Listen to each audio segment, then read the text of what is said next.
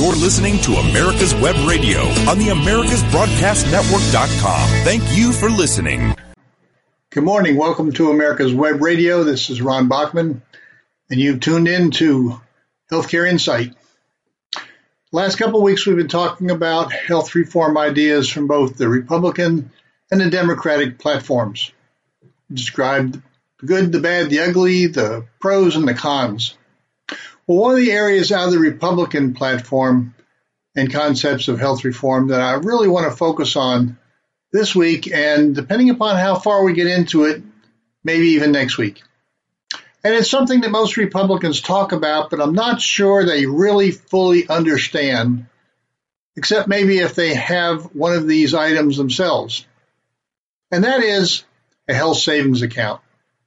We talk about it all the time. I've talked about it over and over again in many of the broadcasts, but other than sort of a cursory description, we've really not gotten into what is a health savings account? How does it work? So what I'd like to do is to go to a website that's from a company that really has probably the best information on health savings account in the form of questions and answers. And I want to go through that. It's a company called Connect Your Care. Now, they don't sponsor this program. I know some of the people who've worked there.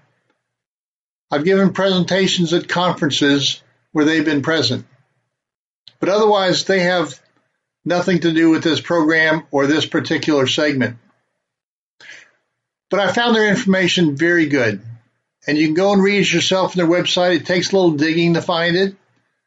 But sometimes it's better just to talk through all of this information and hear it verbally than to try to read it. So I can go through this material and make comments along the way. So I give all the recognition to this information to connect your care. They're very strong in the health savings account business and that's probably why they've got some of the best information. It's not that there are not other sources. You can Google health savings account and go to all sorts of sources, but I really want to focus on health savings account. And so I picked out what I think is one of the best explanations of it. And there are five different areas we ultimately want to get into. So let me just lay out those five areas and we'll go through them one at a time in a lot of detail.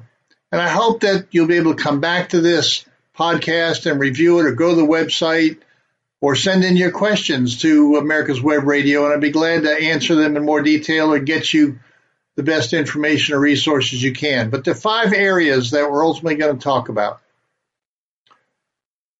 Number one, health savings accounts, the basics. We'll just lay out the basics of what healthcare savings accounts are. And then we'll start to get into the weeds a little bit more. We're going to talk about these HSA or health savings account eligible expenses. What are eligible expenses what are not eligible expenses? If you have these dollars sitting on the side that you as a consumer, as a patient, can use. The third area is about contributions and investment options. Because contributions may be coming from your employer. What can they do? What can you do? What can other third parties do in terms of contributing to these accounts? The fourth area is talking about health insurance coverage itself. Is there a required type of coverage in order to qualify to set up an HSA?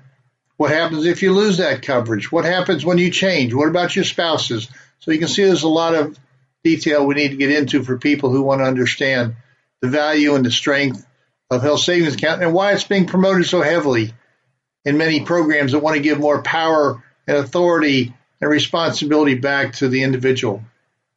And then the last area we're going to talk about is using that savings account. What can you use it for? What can you not use it for? What if you don't use it? How far can it accumulate? So again, you can sort of see there's a whole list of areas and questions that we can really delve into. So I'm going to try not to bore anybody listening in here about some of the really in-depth in the weeds. So I'm going to skip through some of the areas that you might find more detail and I'll just reference you back to other websites or to this website again to get uh, additional information. So let's start. Health savings accounts, the basics. First question is, how does an HSA work? Well, let's talk about funding. Let's assume that you've got an employer plan as we go through this. So you and your employer may contribute to an HSA on a predetermined schedule throughout the year. So you have a monthly contribution that you're each providing. What about accessing funds? When you have an eligible healthcare expense, pay for them with your payment card that you'll have associated with that HSA account.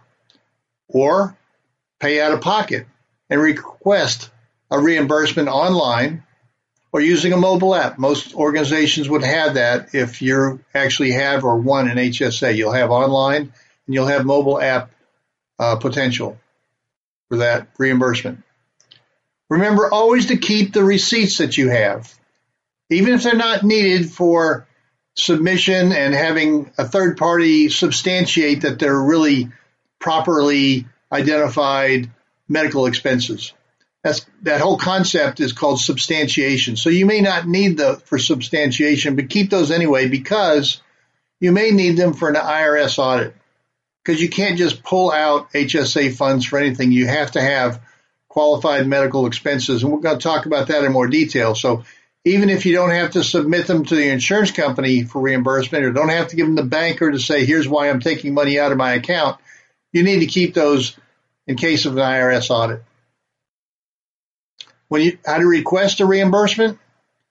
Well, when you don't use some payment card that may have been given to you, it's quick and easy to submit requests for reimbursements and upload receipts online or use some mobile app. So most companies would have that capability. You request a reimbursement and you'll get it through an online receipt or through a mobile app. Just transferring funds from whoever is holding those funds those HSA funds. What about the reimbursement processing? Well, the company you're working with that is establishing and helping you with your HSA, whether it's Connect Your Care or somebody else, they'll promptly process your request and reimburse you either by check or direct deposit if you sign up for that feature. So again, lots of flexibility on getting reimbursements. What about account management?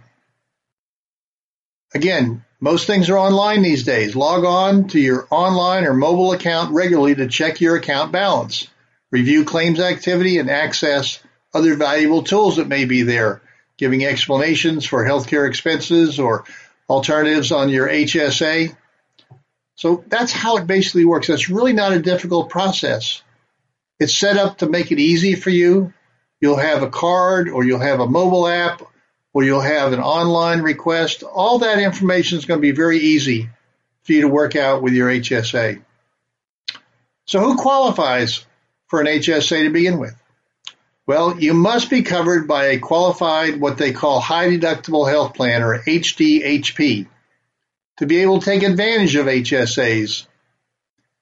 An HDHP generally costs less than what a traditional health care coverage costs so that the money you save on insurance can then be put into a health savings account. Ah, now you start to see why some insurance companies have been resistant to HSAs because it's lower premiums that go to the insurance company and you get to save the difference and put it into a savings account. So you own that money. You as the consumer own that money and control that money in your HSA. Decisions on how you spend the money are made by you without relying on a third party or an insurance carrier. You also decide what types of investments you make with the money in that account, whether you We'll, we'll check on investment options later on, but you control the money. That's what many people who want government insurance don't want. They don't want you to have control, and HSAs give you control over your own dollars while reducing the amount of money that goes to an insurance company and somebody else that makes those decisions. So, what are the benefits of establishing an HSA? Well, there's tax savings to start with, probably the most important. An HSA provides you with a triple tax savings. Tax deductions are available when you contribute to your account and or tax-free income when your employer contributes to the account. The second area of tax benefit is its tax-free earnings. So as your account grows, however you make your investments, those earnings are also tax-free. And then they're tax-free withdrawals when you're paying for qualified medical expenses. So it's considered to be a triple tax advantage. Well, what's another benefit of establishing an HSA? Well, general affordability. A qualified high deductible health plan, as we said, which is accompanied by an HSA, typically carries a higher deductible but lower monthly premiums. Savings are from lower premiums. Well, they can be put into the, your HSA account. They, that's where your funding for that comes from. So yes, a higher deductible, but the deductible can be filled in with HSA contributions that are your dollars. Flexibility is another item. You can use these funds, your HSA funds, in your account to pay for current medical expenses or save the money for future needs. Money saved can be invested, and your account can grow through tax free investment earnings.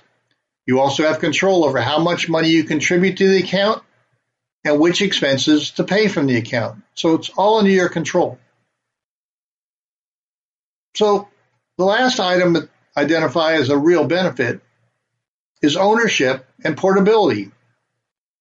HSAs are owned by you, not your employer, not your banker, not somebody else. They are owned by you.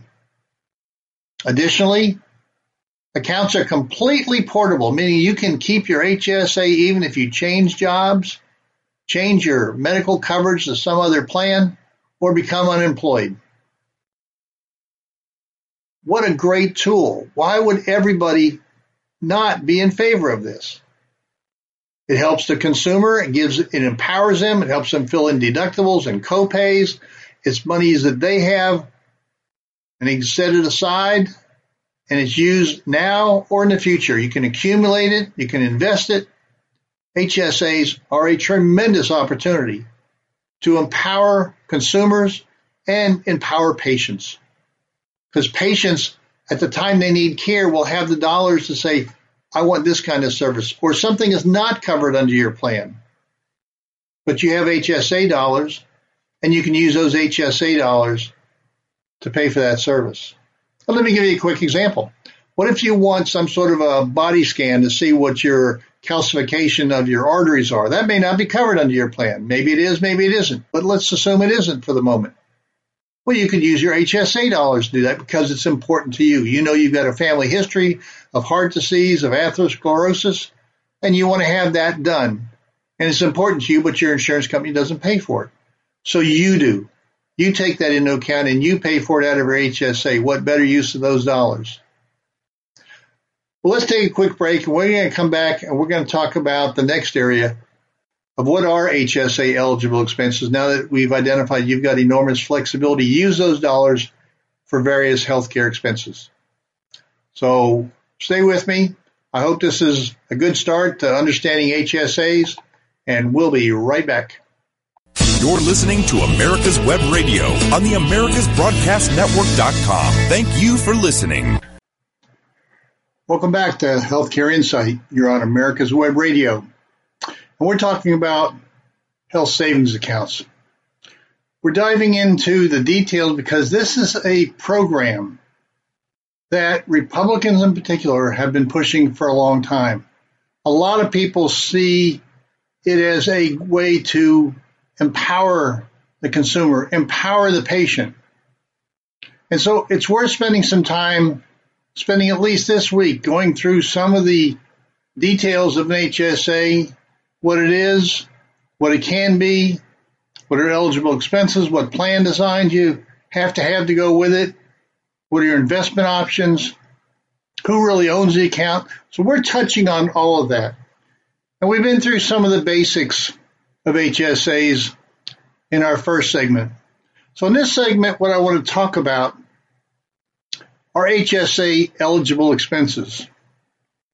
Now, just as a reminder, a lot of this information I'm drawing from and commenting on is from a website that I found has very good questions, answers, descriptions of health savings accounts. That organization has no financial interest in this program, nor in me, but it's called Connect Your Care, and you can find it online yourself to find out about HSAs and other descriptions. So let's talk about HSA eligible expenses. What types of medical expenses are eligible under an HSA? Good question. Well, the rules for funding and accessing funds in an HSA are legislated by the Internal Revenue Service and are tax free only if the health care expenditures are literally for thousands of products and services that meet the approved health care expenditures required in something called Section 1332D of the IRS Code. Now, I know that's a little bit of a detail that many of you uh, don't really care about, but it is the section that identifies what you can spend your HSA dollars on. Now, that actually changes over time because it's not a law, it's a regulation. And things have been added and things have been taken off. So it's important to know where that is, and your insurance company or employer ought to be providing you with a list of those expenses that HSAs can be used to uh, be charged against. Well, what else? Well, qualified medical expenses under the HSA are defined as medical copayments or coinsurance, long-term care costs, dental care costs, vision care costs, prescription medications, and over-the-counter treatments. HSA funds can also be used to pay for some post-tax insurance premiums like COBRA. That's the extension of coverage if you leave your employer that you can buy back, if you will, for a period of time, uh, your employer coverage, but you wind up paying the full full bill plus an administrative fee. And HSA dollars can also be used for long-term care premiums. So the examples of expenses that are not HSA eligible include things like gym memberships, nutritional supplements, cosmetic procedures, and surgeries of a certain amount. Cosmetic surgeries is what they're talking about. So Next question. Are over the counter products eligible for purchase with my health savings account? So we've talked about things that are prescriptions. What about over the counter? Well, many over the counter items are eligible for purchase on a tax free basis with your HSA account. And actually, recent legislation, uh, the CARES Act that was passed during this coronavirus sort of a the uh, economic support program that was passed on March 27th of 2020 um, says even these items will no longer require a prescription or a letter of medical necessity from a physician to be reimbursed tax, pre-tax. So you can see the stimulus package actually provided an additional flexibility for getting some of the over-the-counter medications. In the past, before this, you had to require a prescription for an over the counter, which doesn't make any sense. We had to get a letter from your doctor that it was medically necessary. Now you don't have to do that. So that's a big change. Next question. What happens if I use the account for non eligible expenses? Well, we just talked about what some non eligible ex- expenses might be, or more focused on eligible expenses up to this point. But what if they are non eligible?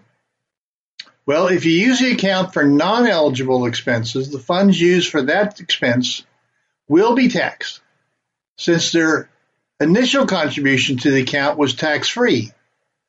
So in addition, if you are under age 65, you may be also subject to a 20% tax penalty.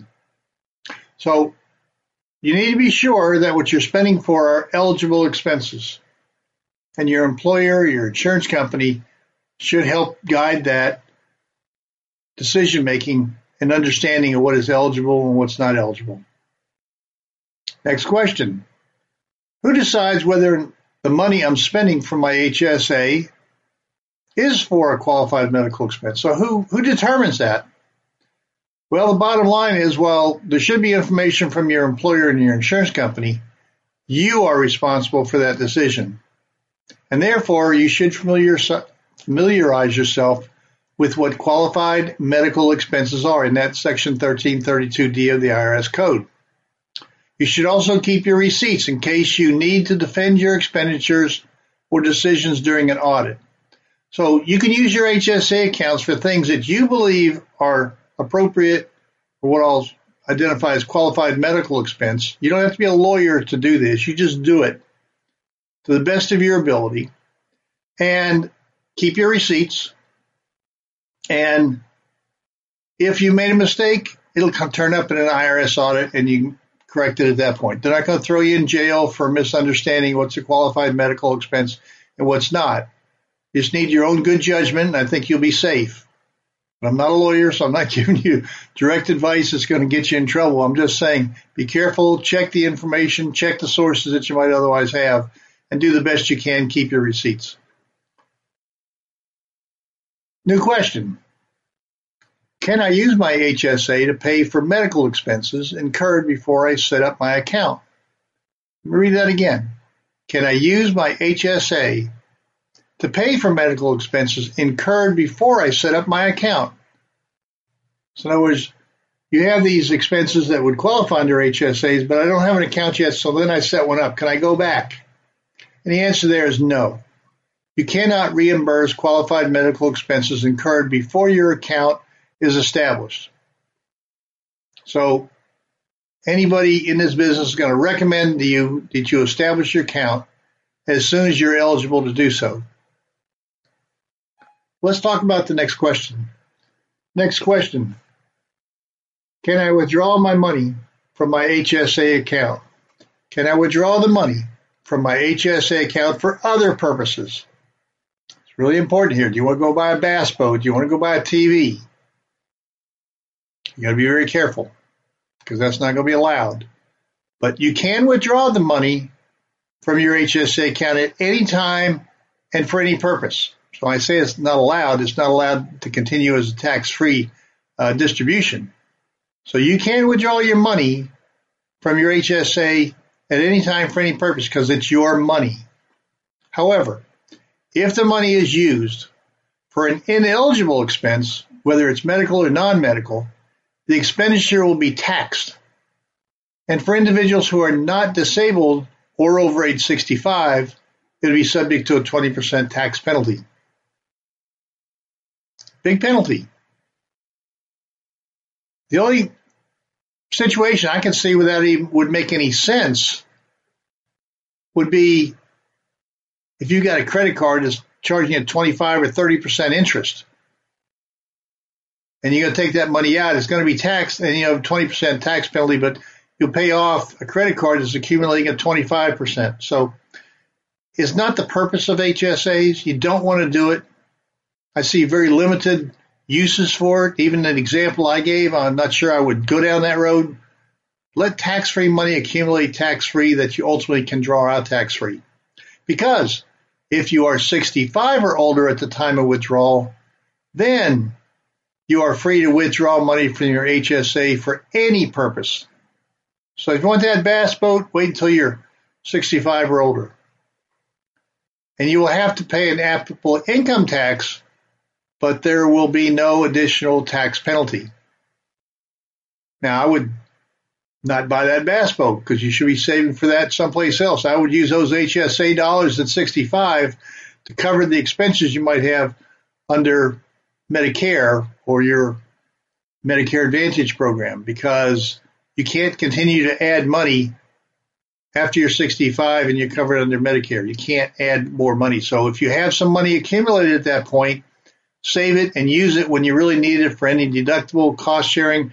Or maybe you don't have dental, maybe you don't have vision. Save it for that, and you can use those dollars tax free in your retirement.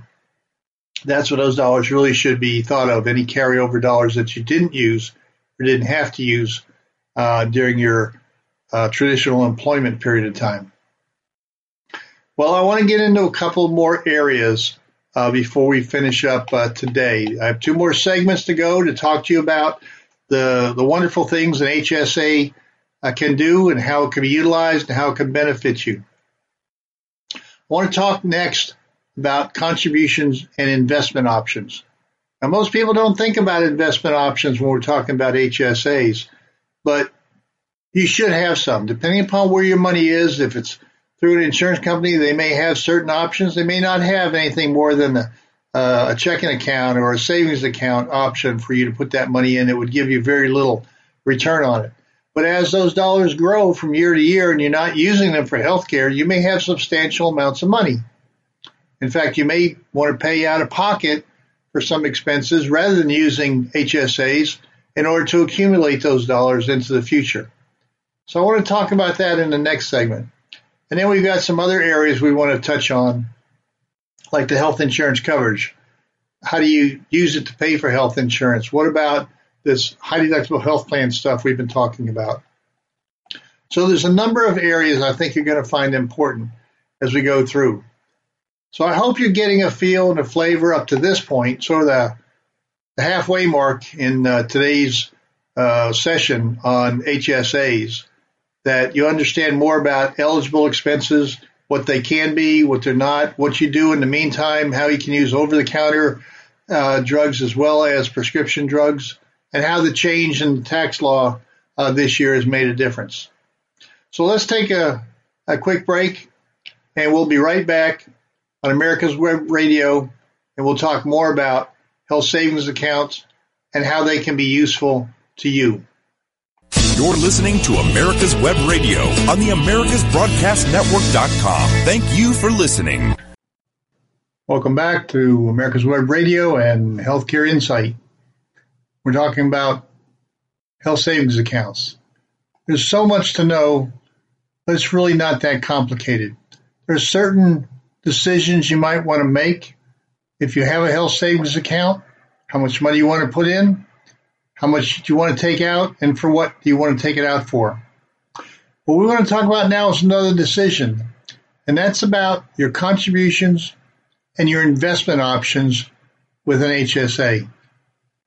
So obviously the most important question might be, how much can I contribute to my HSA each year?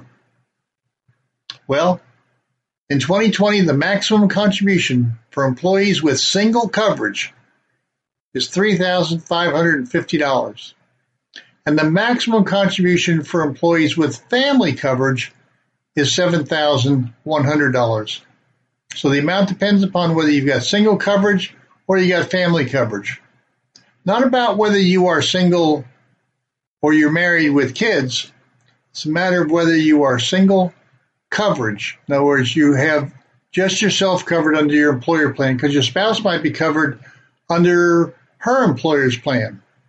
So, what's going to happen next year? Well, in 2021, the maximum amount changes. For employees with single coverage, it goes to $3,600. So it increases from 3,550 this year to $3,600 next year. And the maximum contribution for employees with family coverage is $7,200.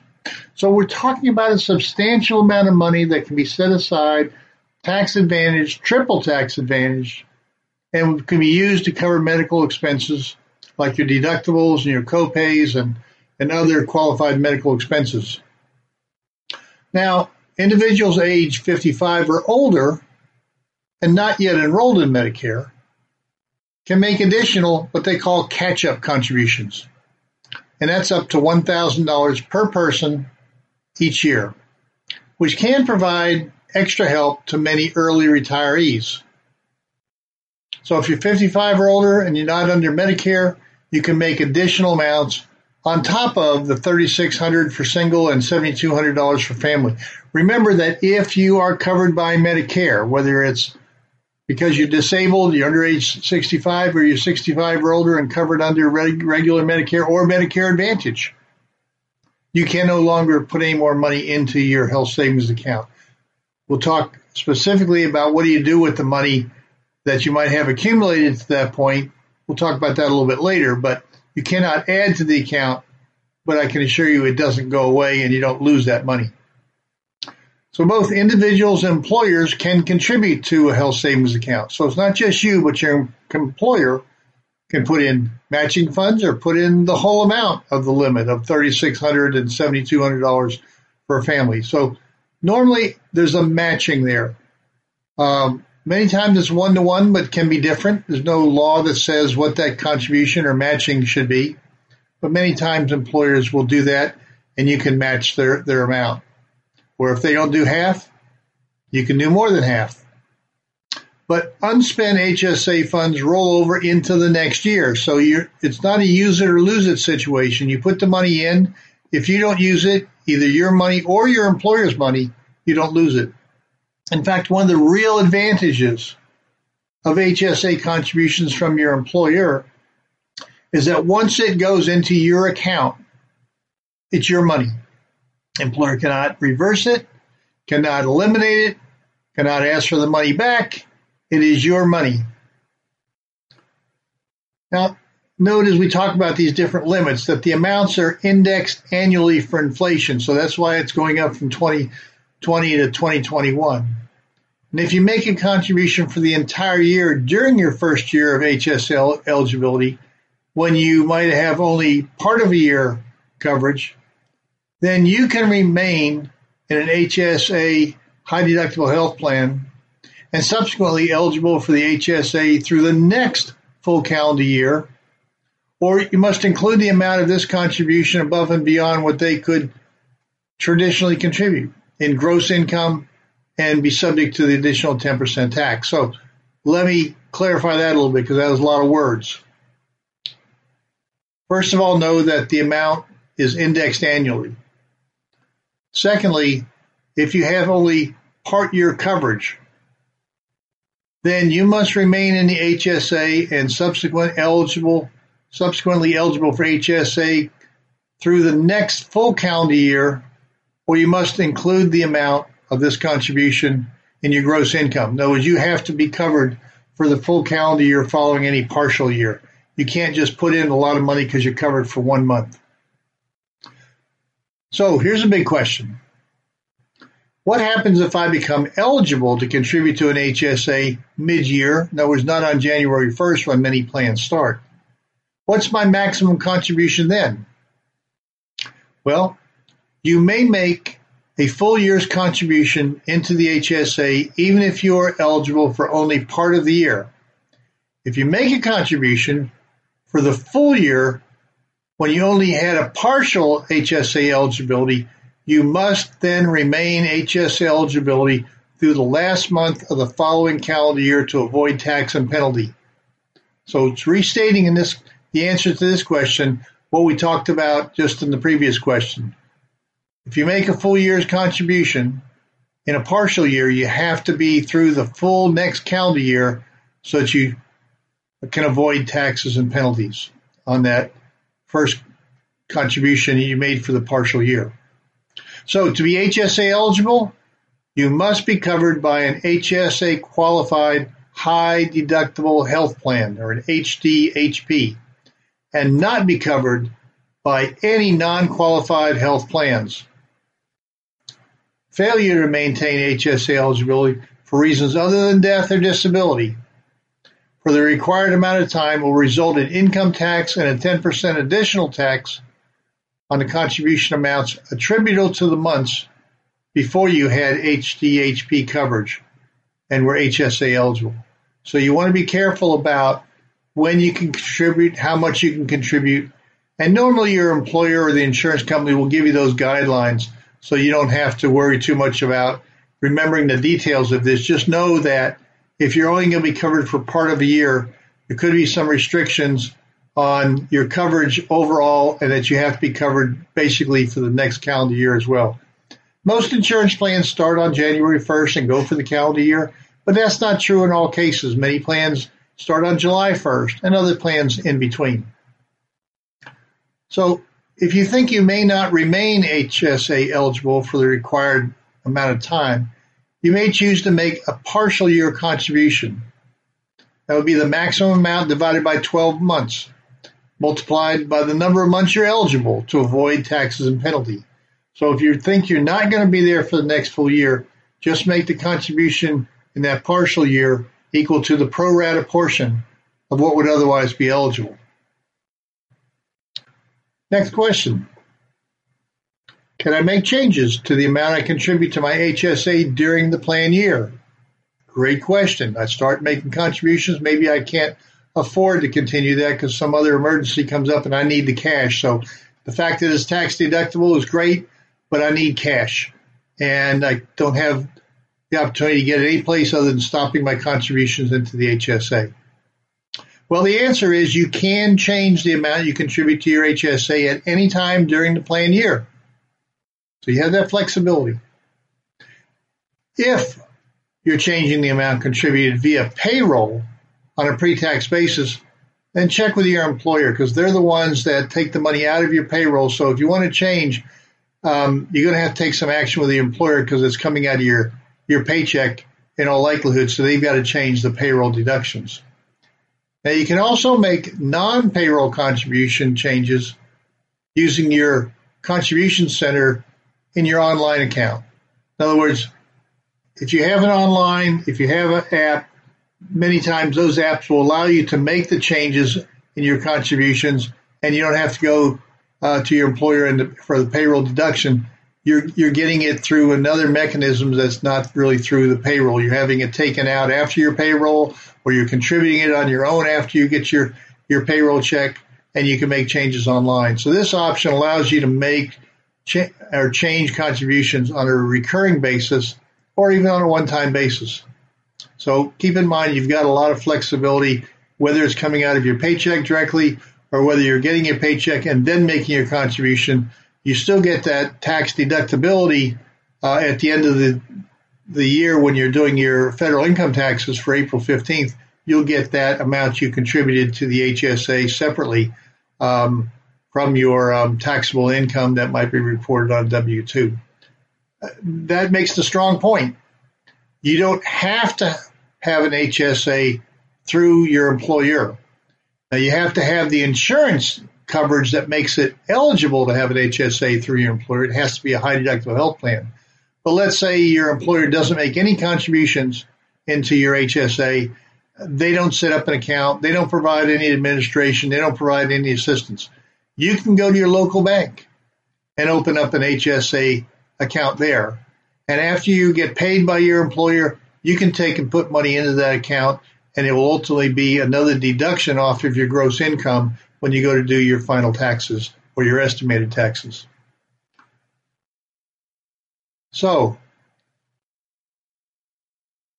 can your employer contribute to that HSA? Yes, contributions can be made by you, your employer, or both. All contributions are aggregated to determine whether you have contributed the maximum amount or not. We gave those numbers a little earlier. If your employer contributes some of the money, you can make up the difference to that maximum. If your employer makes a contribution to your HSA, the contribution is not taxable to you, the employee. It's excluded from your taxable income. Well, what about this catch up that we talked about? Me a little earlier. What's the catch up uh, contribution options that might be available if I'm over 55? Well, individuals 55 and older who are covered by HDHP can make additional catch up contributions each year until they enroll in Medicare. Again, once you're enrolled in Medicare, you can't make any more contributions into your HSA. So the additional catch up is a fixed amount. It doesn't change with inflation each year and that additional amount that you can do is $1,000 each year. So if you turn 55 partway through the year and had HDHP coverage for the full year, you can make the full catch up contribution regardless of when your 55th birthday falls during the year. So, for example, my birthday is in November. So, if I turn 55 in November and only part of the year am I over 55, I can make the full $1,000 contribution. So if you did not have an HDA, HDHP coverage for the full year, you must then prorate your catch up coverage contribution to the full number of months you were eligible. So in other words, if I start coverage in July and my birthday is in November, I can only put in that half a year coverage from uh, July 1st as my catch up or $500. Well, again, we're covering a lot. I know it's a little bit in the weeds for some of you, but others I know you're interested because you want to utilize your health savings accounts to the maximum. You want to be sure you're doing it right. You want to be sure you're got the control over the dollars that you've been given to spend yourself the way you want to do it. But we're up against time now. Let's take a quick commercial and we'll be right back and finish this section on health savings accounts up. You're listening to America's Web Radio on the AmericasBroadcastNetwork.com. Thank you for listening. Welcome back to our final segment on Healthcare Insight. Today we're going through the whole process of understanding health savings accounts, HSAs. Everybody talks about them. A lot of people uh, are encouraging them. A lot of people support them, but not everybody knows all the details about them. And for those listeners today who may have a health savings account and really want an education or some additional understanding or a reinforcement of the things that you're familiar with a health savings account, I hope this is all really helping you. So let's take this last segment and talk about using your health savings account. Now that we've talked about setting it up and the contributions to it, how it kind of works just from the basics, let's talk about how you could actually use your health savings account. And so let me continue with the question and answer sections that many of these you can find on that website I've been mentioning, uh, Connect Your Care. But I'm going to try to make some commentary and add to it along the way. So, first question How can I find out my bank balance, my account balance, and review transactions? Well, Account balance and claim status information is typically available in several ways. If you've got an outside vendor who specializes in health savings account, maybe your employer has set it up with the insurance carrier that is doing the processing and work for the um, employer, or maybe you have an outside independent organization. But most organizations would have a mobile app. So use that mobile app. Um, or log into an online account at any time for your balance information. All that should be available with whoever your vendor is. And those mobile apps and online accounts are secure. The industry has been very careful and you never know what would happen with uh, cybersecurity and hacks and all that sort of thing, but these are as secure as your bank accounts would be at a Bank of America or any other major bank. Or I'm sure that there's a customer service line you can call at any time for some uh, bank balance information if that's what you want. So check any card that you might have. Check the information on your debit card. It probably has a, um, a telephone number that you could call to get what your uh, your balance is. Because I know that many of you don't even think about it. Once money's put in there, you haven't had any health care claims. It may be a pretty good while before you have a claim, and you're wondering, oh, now what what what is my balance in my HSA? Do I have any money left? So it's not, for many people, not an ongoing daily process where you would check like uh, stock accounts or a bank account. It's um, a separate account you've set aside, and you don't always have a lot of interaction with it. Um, so, how will I be able to use my HSA funds?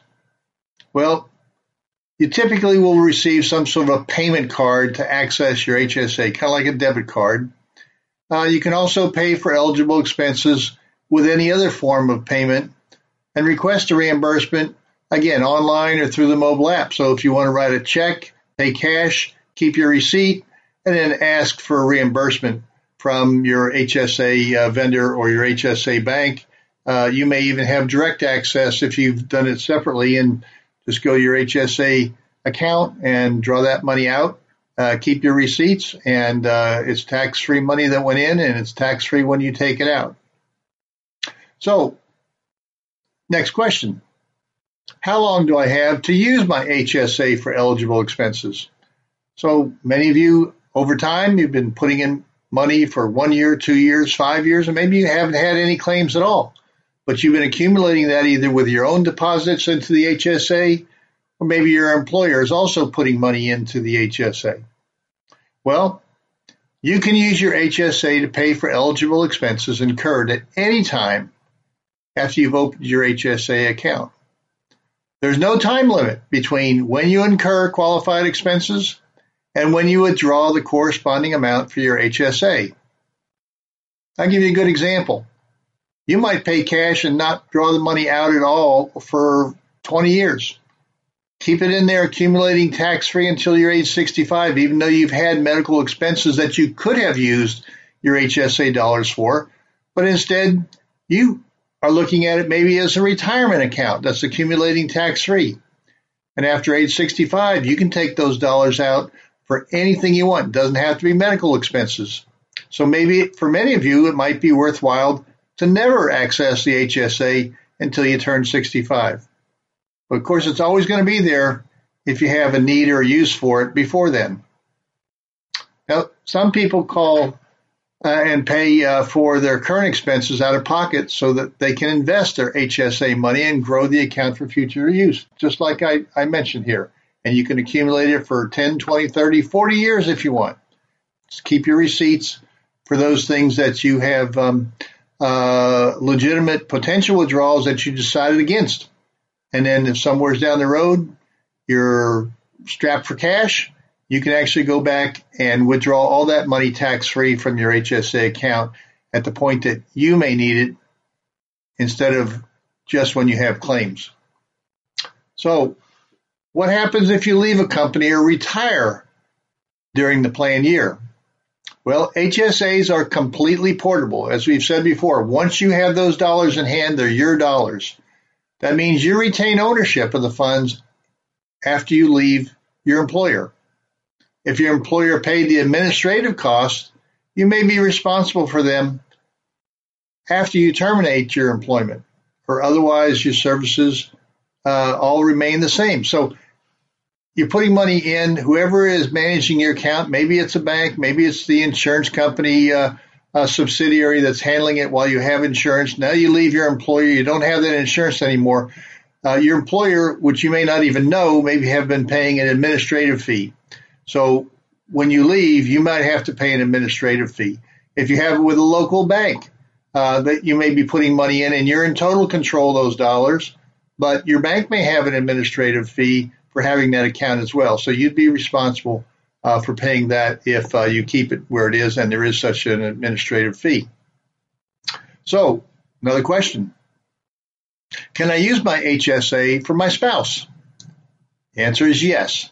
Funds can be used to cover qualified medical expenses for the account holder as well as the account holder's spouse and dependents. So you accumulate the HSAs based upon the coverage that you have, the amount that you're allowed to put in, but if there are additional expenses from your spouse or dependent, you can use it for that. Next question. What happens to my money in my HSA after I turn 65? Well, many of you may be near that time. May, maybe you have already turned 65 and you want to know what you can do with those accounts. Or you, you're young and you say, well, gee, if I just accumulate this stuff, never take it out, what happens at age 65? Well, let's answer that. You can continue to use your account tax free for out of pocket health expenses. When you enroll in Medicare at age 65, you can use your account to pay Medicare premiums, deductibles, copays, and coinsurance under any part of Medicare, A, B, or D. D being the prescription drug benefit. If you have retiree health benefits through your former employer, you can also use your account to pay for your share of retiree medical insurance premiums. So you've been accumulating it. You've got coverage through your employer when you turn 65. They'll typically charge you a premium, which may be taxable income to you, but you can pay for those premiums that they would otherwise charge you with your HSA dollars. Now, you cannot use your account to purchase a Medicare supplement or Medigap policy. That is not allowed. Once you turn age 65, you can also use your account to pay for things other than medical expenses. If used for other expenses, the amount withdrawn will be taxable as income, but will not be subject to other penalties. So that's the point at which you can take money out if you want to go buy that bass boat, but it doesn't come out tax free. It comes out without penalties. but it would be taxable income, whatever tax bracket you might be in. So individuals under 65 who use their accounts for non-medical expenses must pay that income tax just like you would if you're over age 65. But the fact that you're under 65, you would have a penalty of 20% of the amount withdrawn. So be careful about when you withdraw the money and what you're using it for. Now, another question that typically comes up for many people is, can I borrow against my HSA? You're cash strapped, you have an expense, can you borrow against it? Well, you're not able to borrow against the funds in your HSA, but you can withdraw money from your HSA at any time for any purpose.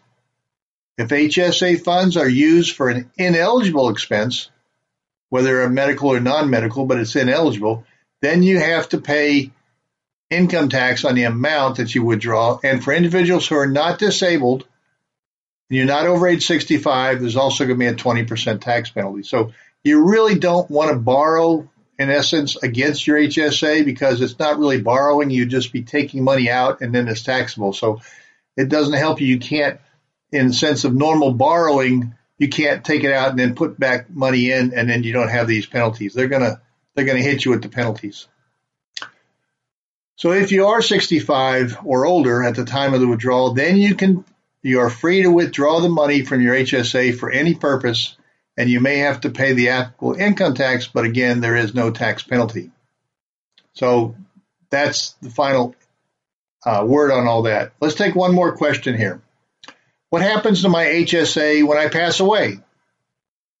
Well, you have a right to designate a beneficiary or beneficiaries to receive your re- remaining HSA funds when you pass away.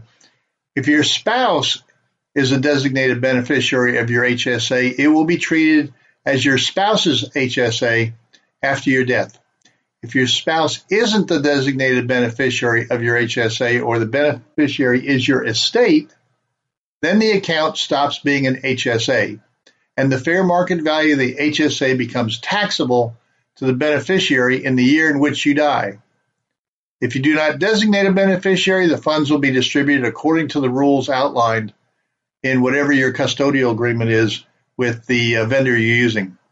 So if you have that, you have a spouse, you want to have your HSA beneficiary designated as your spouse so it can continue as an HSA with all the tax advantages.